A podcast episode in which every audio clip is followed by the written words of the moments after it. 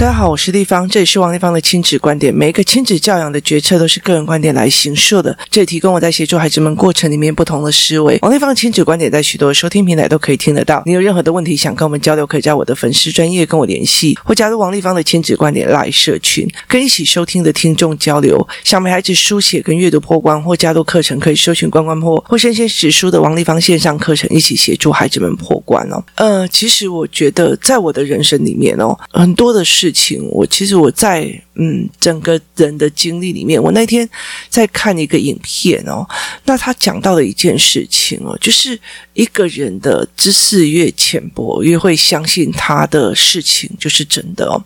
也意思就是说，他当他看的广度不够广的时候，他的是非黑白就会变得非常非常的明显哦。那呃，我不论这件事情是不是对的，但是我其实会认为，觉得说，以同样一件事情来讲哦，就是说，呃，如果我们以，例如说，像我最近，呃，有时候会让我的小孩去看一下商业杂志这样子哦，那。我常常会在想一件事情哦，所谓叫做光环理论。光环理论的意思是什么？就是其实是呃，例如说，Nokia 刚起来的时候，大家就会一直捧它，就说哦，Nokia 多好多好多好多好这样。其实他们到现在还是很不错，因为其实他们卖很多的专利哦。那其实，在很多的东西里面是。当这个企业它正辉煌的时候，它就会有一个光环在那里哦，所以它就会有一个光环理论。可是，其实当你看过很多的企业的来来去去跟呃好坏的时候，然后会去拉很多的脉络的时候，你会发现其实不一定哦。那最近。我也遇到了一些事情哦，就是呃，一个朋友他呃选择离去这样子哦。那我后来会在想一件事情，其实他那时候在考高中的时候是考得非常非常好的哦。那后来到做命运一连串的选择，导致他后来变成这个样子哦。所以在很多的事情里面，很多的时候，你如果会觉得说，反正呢，我身边的人都是北一女的，所以你不可以不考北一女，我的小孩就一定以后要北读北一女。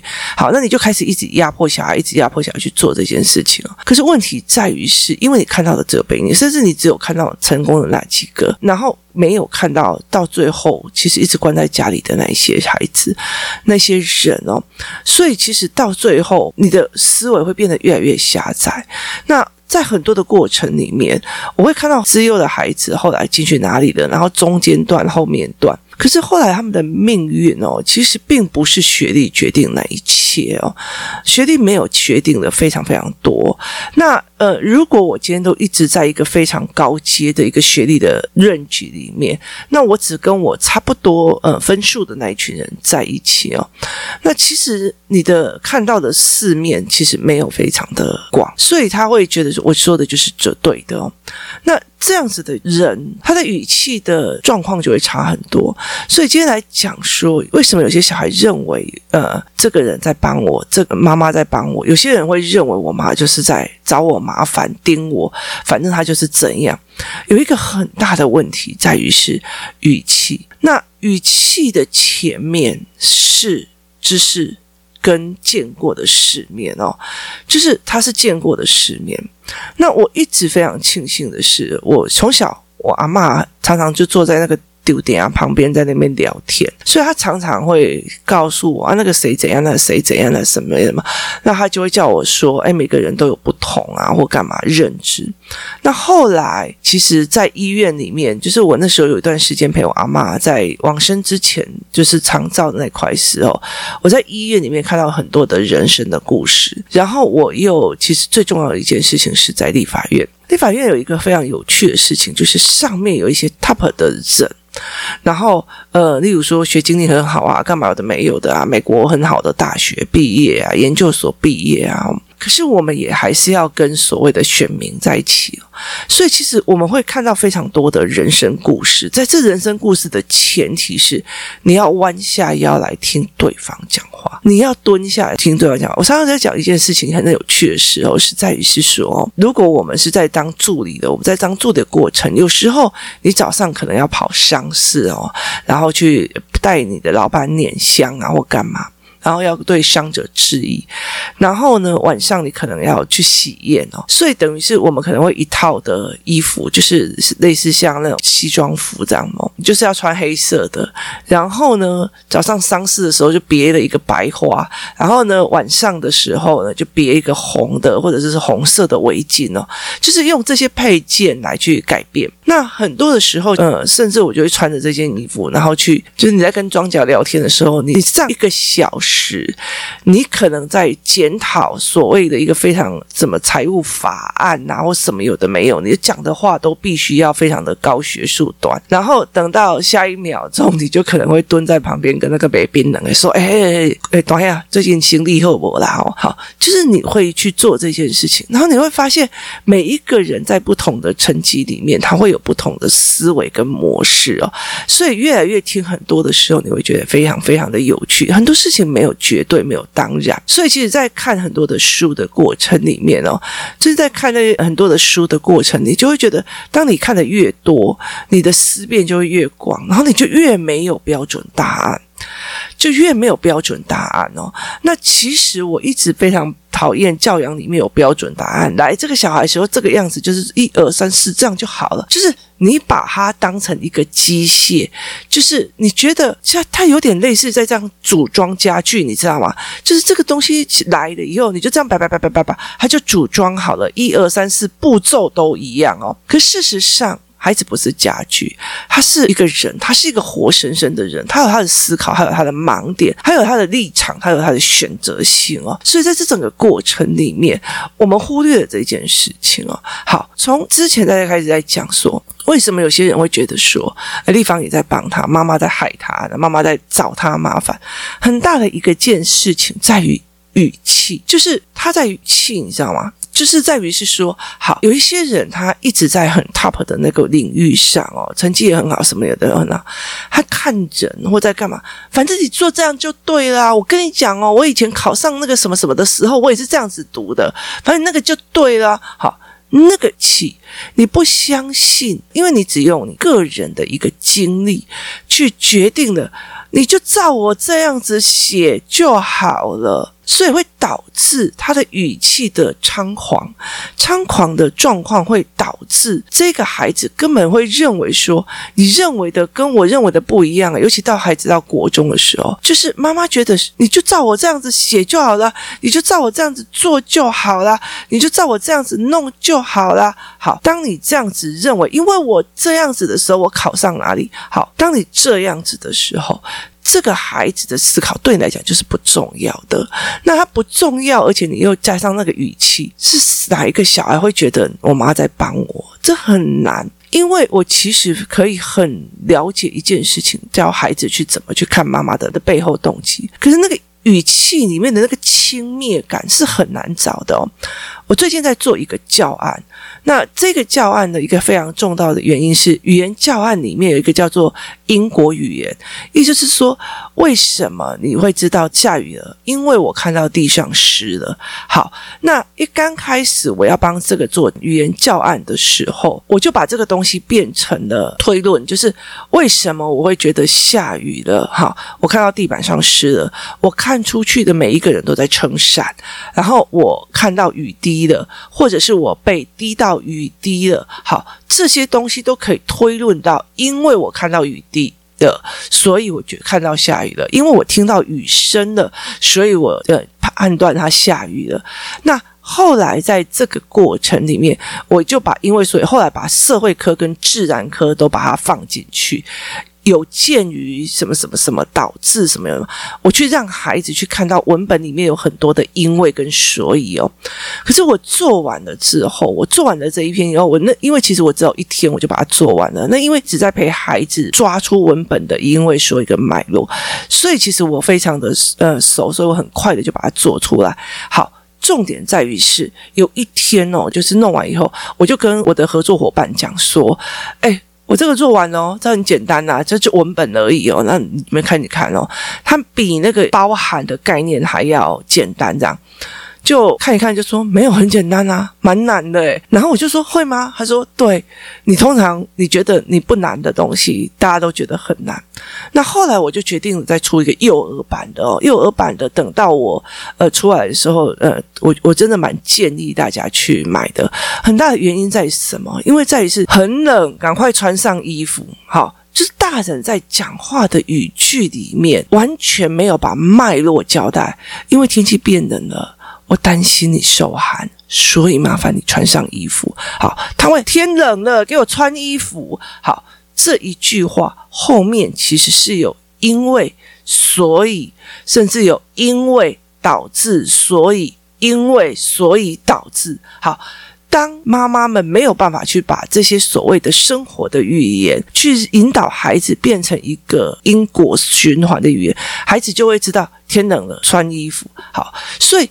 语言的系统跟语言的，他天那么冷，你还不赶快给我穿衣服？好，是这句话，就是因为天气都已经变冷了，你等一下感冒怎么办？我会非常担心，因为你对我很重要，所以麻烦你穿上衣服。它有因为所以导致，它有连接的这一块，可是他们被检索为。天冷了，你还不给我穿衣服？好，那个语气、那个态度，其实会导致孩子们觉得，反正你就是在逼我啦。我为什么一定要穿衣服？因为怎样怎样怎样怎样。好，所以其实在这整个过程里面，孩子怎么想的，而你又怎么想的，这一件事情是影响非常非常的大。很多的部分在于语气哦。然后，其实我觉得那个 range 也是很有趣哦。有些人就觉得。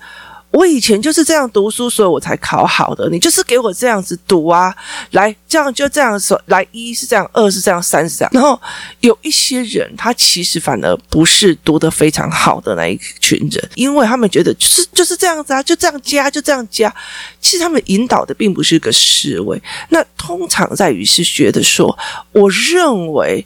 我在我那个领域里面，我看到的人就就是父母没有办法去看到说，其实我就是只有看到局部的人，我并不是看到很广的人。但是我会认为那件事情就是真的，所以你要照我的方式去做，就是你要照我的方式去做。所以其实像我的女儿，她呃有一阵子呃有人说要辅导她作业，她的状况就会跟你讲说：“我跟你讲啦。”就是作业就是怎样怎样怎样怎样，那个功课就是怎样怎样。我我以前就是这样考上了某某学校，所以你照我的就我准没错。可是其实呃，在现在的教育改革这么的多，我后来可以理解的一件事情，现在的教育改革用以前联考的方式在学，其实是非常非常的吃亏的哦。它其实呃是。撑不下去的，那也没有必要用以前联考的读书方式在弄。可是这些所谓的得过的既得利益者，或者是他们已经拼到那样的，他会觉得我用的就是对的。可是有一些人，他的也的状况也是这样子哦。例如说，有些小孩啊，他算不出来题目，然后他妈妈就直接打他的手说：“你是不会用手指算哦。”然后我就问他说：“那你为什么一定要叫他用手指算哦？因为其实我跟你讲，我家的数学教具多到爆哦，然后工作室也是哦，我一直想要开教具课，但是一直没有把所有的教具都收集齐哦，真的太多了。然后呃，就是这里也放，那里也放哦。那最近工作伙伴在帮我把它整理好。”那很大的一个部分在于是什么？很大的一个部分在于是你在做这些事情的时候哦，很多的教案教具，那他就打他的手，我就说你为什么打他的手？我以前算不出来，我就用手指掰呀，他是不会用手指掰，是不是？我就觉得说手指八音，它也是词位数以内，那。其实有很多的教具跟教案有办法协助这个孩子，他有一个逻辑思维，让他变成大数据。那你为什么一定要做这样啊？我不管啊，我小时候就是这样啊。好，那你为什么小时候就这样？你就一定要逼小孩这个样子？我就觉得那个人的认知是不对的哦。那有一趣很有趣的一件事情哦，我有一次就是看到一呃一个孩子，他的所有的每一支铅笔哦，都是呃快要没有笔芯的，而且又变得很短哦，这非常非常的短。然后我就问那小孩讲说：“你的笔怎么都没有削啊？”哈，然后他他就跟我讲：“因为妈妈没空。”那我就说：“为什么妈妈没空就不能削铅笔啊？”哦。他说，因为我妈妈没空帮我削，那我才观察出来，每一支铅笔都是妈妈亲手削的哦。然后后来我就问妈妈，她就跟我讲说，我小时候最喜欢的就是削铅笔了，所以我坚持不买削铅笔机，我要每天帮我的小朋友削铅笔哦。我当场就觉得有点吓呆了。我老实说，我小学一年级的时候，我隔壁那个女同学哦，就是我们学霸，她削铅笔削到真的超美的，你知道吗？我没有去学她字写的多美，我去学她削铅笔怎么削的这么美。所以后来我削铅笔还削出冠军了。为什么？因为有一次的美术课是削铅笔加上铅笔雕刻哦。所以其实后来我在一年级的时候认识她，把这个削铅笔的技术弄好。后来到做到五年级的时候。时候去做这，他觉得呃，削铅笔有一种疗愈的效果。那一刚开始我也很喜欢削铅笔哦，我削了一支之后，我就跟我女儿讲说，我没有办法接受了，因为。时代已经在变了，然后所以其实我不希望你中断思考，在那边等别人来帮你削铅笔哦。所以我买的削铅笔机哦，工作室跟家里面用的是一模一样，它是美国的老师在给全班的同学做削铅笔用的哦。它包括可以削眉笔，然后各种不同的大小，而且是电动的，放进去嗯，马上就好，而且超耐用。它可以用教室使用，所以其实我就会让他们全部都。非常快速的把它消耗，可这个妈妈非常的坚持。他小时候很喜欢削铅笔，削铅笔有疗愈的作用，所以他坚持，要么就小孩自己削，要么就是他要削。就算他没空，小孩子就没有笔，他也没有发现呐，应该是没有发现。所以后来这个小孩子一直拿别人的笔在用哦，就是他的认知决定了他的行为。反正我的小孩就是要用铅笔，你就是要怎样？那语气里面，拜托，那能用电动的那些妈妈哦，只会想要用便宜的。简单的方式解决小孩的问题削铅笔这种事情，难道一定要用手削吗？所以那时候我就一直觉得没有办法接受。然后后来，呃，我有一次我去日本的时候，我买了一个叫做铅笔加长器，意思就是说套在铅笔上，然后这支笔就会变得很长哦。那其实，呃，我后来就买回来给这个孩子，因为他的铅笔写到非常非常非常非常非常短，这样。那我就问他妈妈说：“你为什么要让他用那么短？”这样，他就说：“我小时候很穷啊，然后铅笔写到最短的时候，这样子捞着那个铅笔笔头在那里慢慢写，这样刻苦克难的感觉，我想要给我的小孩子拥有。你的小孩书写障碍，孩子就是了解的意思吗？就是妈妈觉得他的呃思维模式是这个样子，我享受我。”刻苦耐劳的那种感觉，我想要给我的孩子。可是你的孩子书写障碍，诶，他连握笔都因为他的呃肌张力不好，然后在那边练的半死。可是你一心只想要让他跟你一样有那样的感觉，我觉得那个东西真的是让我觉得，所以他就语气这么拜托，像我以前小时候哦，那个铅笔都怎样怎样怎样，就是他的语气就会影响到他的语气，然后。这个孩子怎么可能会去理解我妈妈的动机？我妈妈是为我好的这一件事，因为你所谓的产生的语气是。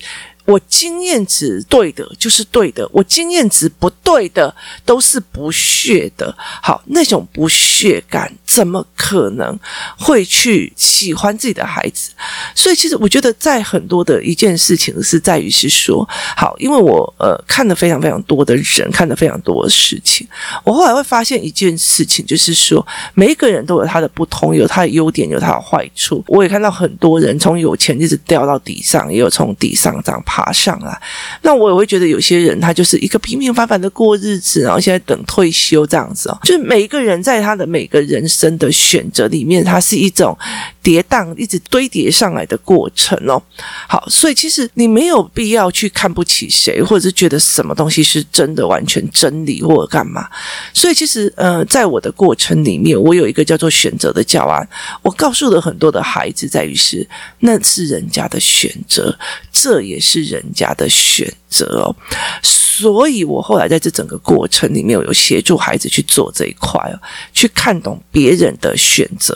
那好，那在这整个过程里面哦，它很大的一个部分在于是说，你看得起人，看不起人，意思就在于是只有我的读书方法是对的，因为它让我考到哪一个学校，所以你们都是不对的。好，你看得起别人，看不起别人，不同的思维模式就该有一百种不同的读书方法，没有，所以呃，那在语气里面，你会告诉孩子，只有听我的才是对的。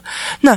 怎么可能会让孩子真正的相信你是在帮他，而不是你是在制造另外一个名校出身的孩子？那。呃，只有我说的才是对的。你看不起他，怎么会看得起自己的小孩？我觉得在看得起人跟看不起人这件事情是一件非常重要的一件事情哦。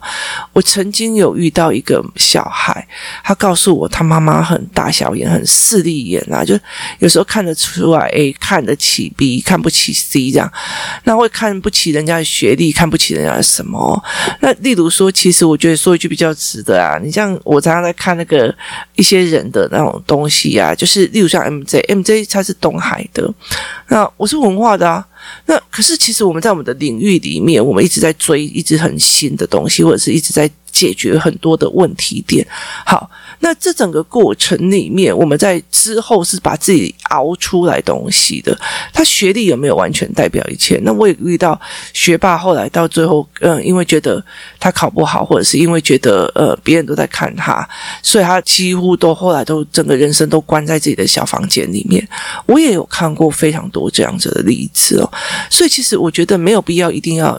呃，觉得哦，我今天十八岁的那一场考试就决定你人生的优越感，那其实我觉得会让自己的孩子更惨。那很大的一个部分，有一次我就跟一个那个孩子在聊，他就说，呃，他妈妈比较疼弟弟，那我就跟他讲说，你有没有想过一件事情？你妈妈把你弟弟疼到他小孩才。五岁吧，就是已经疼到没有电脑、没有没有手机，就会开始发飙，开始摔东西哦。所以他就是直接，反正二十四小时，他想要手机就给他，因为他不想要他吵。我说，你弟弟如果再这样子下去的话，国中、高中的问题就会越来越多。可是如果你努力的读书读下去，你觉得你妈妈很势利眼，那如果你读书读得好，他会不会开始换喜欢你哦？那他就说我不知道，应该有可能。那我就说，那你要不要实验看看？他真的实验了嘞，你知道吗？就是他弟弟后来到了国小的时候，就状况很差。然后呢，一刚开始妈妈就是重男轻女，然后很喜欢弟弟，就什么都包容弟弟这样子。然后后来发现，哎，姐姐比较认真，会好好读书，弟弟已经在开始一直给他麻烦的时候，你知道那个那种整个翻转的那个样子哦。那后来到最后，这个孩子跟我讲说，呃，立方姨。我照你的方式去做了，我发现我妈妈真的对我开始变得喜欢，开始厌恶我弟弟了。那我就说，那你有没有很开心？他就看着我说：“我妈是个势利。”哦，我真的觉得是啊，就是。人哦，为什么要把自己搞到你自己的孩子会说你是个势利眼？这件事情是让我觉得非常难过的一件事情哦。对每一个人、每一个孩子，他的思维你都好奇，你都想要去聊，你都会想要去觉得很 OK。我觉得孩子会。看得出来，你对他语气上的尊重，你会看得出来语气上。当你的语气都在那边看不起人，觉得别人别人被你利用，就会在那边哼那个人怎样的时候，我觉得那种语气上的尊重跟看得起人，他会影响孩子的一辈子。当你语气对每一个人都的语气都可以学到东西的时候，他走到哪里都是他的知识库，每一个人都是他的知识库。你不会说哦，我今天是。台大的我就是看不起那种什么文化的啊，事情的，好，那种看不起，有时候你会只学到一个领域的呃知识跟人生思维跟选择，所以后来其实我在跟孩子聊的时候，我后来发现小孩子非常非常的能够听得清楚大人上面的语气。拜托，我跟你讲，我就是学这个，我这学这个东西考上哪里的，你就照我这样子好，他听得出来。这个妈妈是因为要你考上那一个学校而看不起我现在的读书方法，可是这很危险，因为上了国中之后，每一个老师教的读书方法都不一样。我也非常庆幸这件事情。我记得在社群里面有人在问我怎么去协助小孩做笔记，我自己真的很想跟很多人讲，我所有全世界很多只要我能够摄摄取得到的笔记方法，我都。带给我女儿，然后我让他自己选择，我让他自己选择，自己决定，因为哪一个最符合他的思维模式跟思考方法，因为那是你的思考，那是你的思维整理，我非常的尊重你，你不需要照我的模式在使用，我有自己非常习惯的思维模式，我有自己非常习惯的笔记作业方式，但是那是我的思维模式，那是我的思考模式，那。是最适合我的解决方法，不是是你的，所以我尊重你。我觉得那个东西其实差非常非常多的。当我的孩子知道说，我妈妈拿了所有的笔记方法来告诉我，原来有这种思维方法，原来有那种思维方法，原来有那种思维方法，然后让他每一样都踹了以后，他喜欢哪一个？然后有一次很好玩，就是我女儿哦。到了半夜，发现说他的那种思维方法的特殊笔记纸只剩下一本的时候，他就歘起来了，你知道吗？说：“妈，那怎么办呢、啊？”然后我就跟他讲说：“没有关系，我帮你去调货。那因为那个东西不是台湾有的，所以我就是跟我呃邻居，就是呃工作室另外一个妈妈去调货调来。然后我接下来我就气起来了，一口气买了将近二三十本，让他备着用哦。所以其实在这整个过程里面，我就协助他去做这一件事情哦，我挺他。我挺你，我挺你去做这件事情哦。所以在这整个过程里，我有没有挺这个孩子的思维模式？我挺他，所以他会认为我在帮他，而不是在要求他。那有些人就觉得，我以前就是用这样子做笔记的啊，你就照我这样子做，你拜托好不好？我吃的盐比你吃的饭多。然后我每次听到这一句话，我女儿就跟我讲：“妈，他是讲这一句话是把盐的颗粒跟饭的比例是放在一起，妈。”真的，我告诉你。饭还是吃的比较多，所以其实在这整个过程里面，小孩的思维模式，当他怀疑你的时候就不对。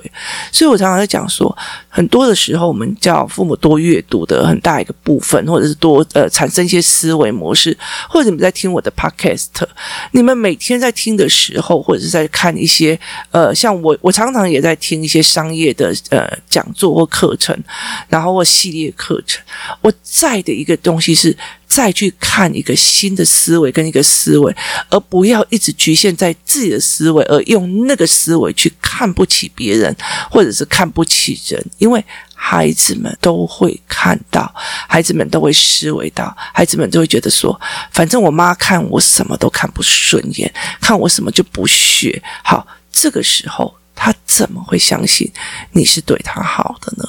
后来我常常会在讲，有时候教养非常非常的考验父母的人品哦，这才是非常重要。当你讲话语气里面都看不起人或干嘛，或者是都在用利益取向的时候，其实倒霉的也会是孩子哦，他会了解。我妈妈就是看不起我，我妈妈就是看不起人，我妈妈就是个势利眼。今天谢谢大家收听，我们明天见。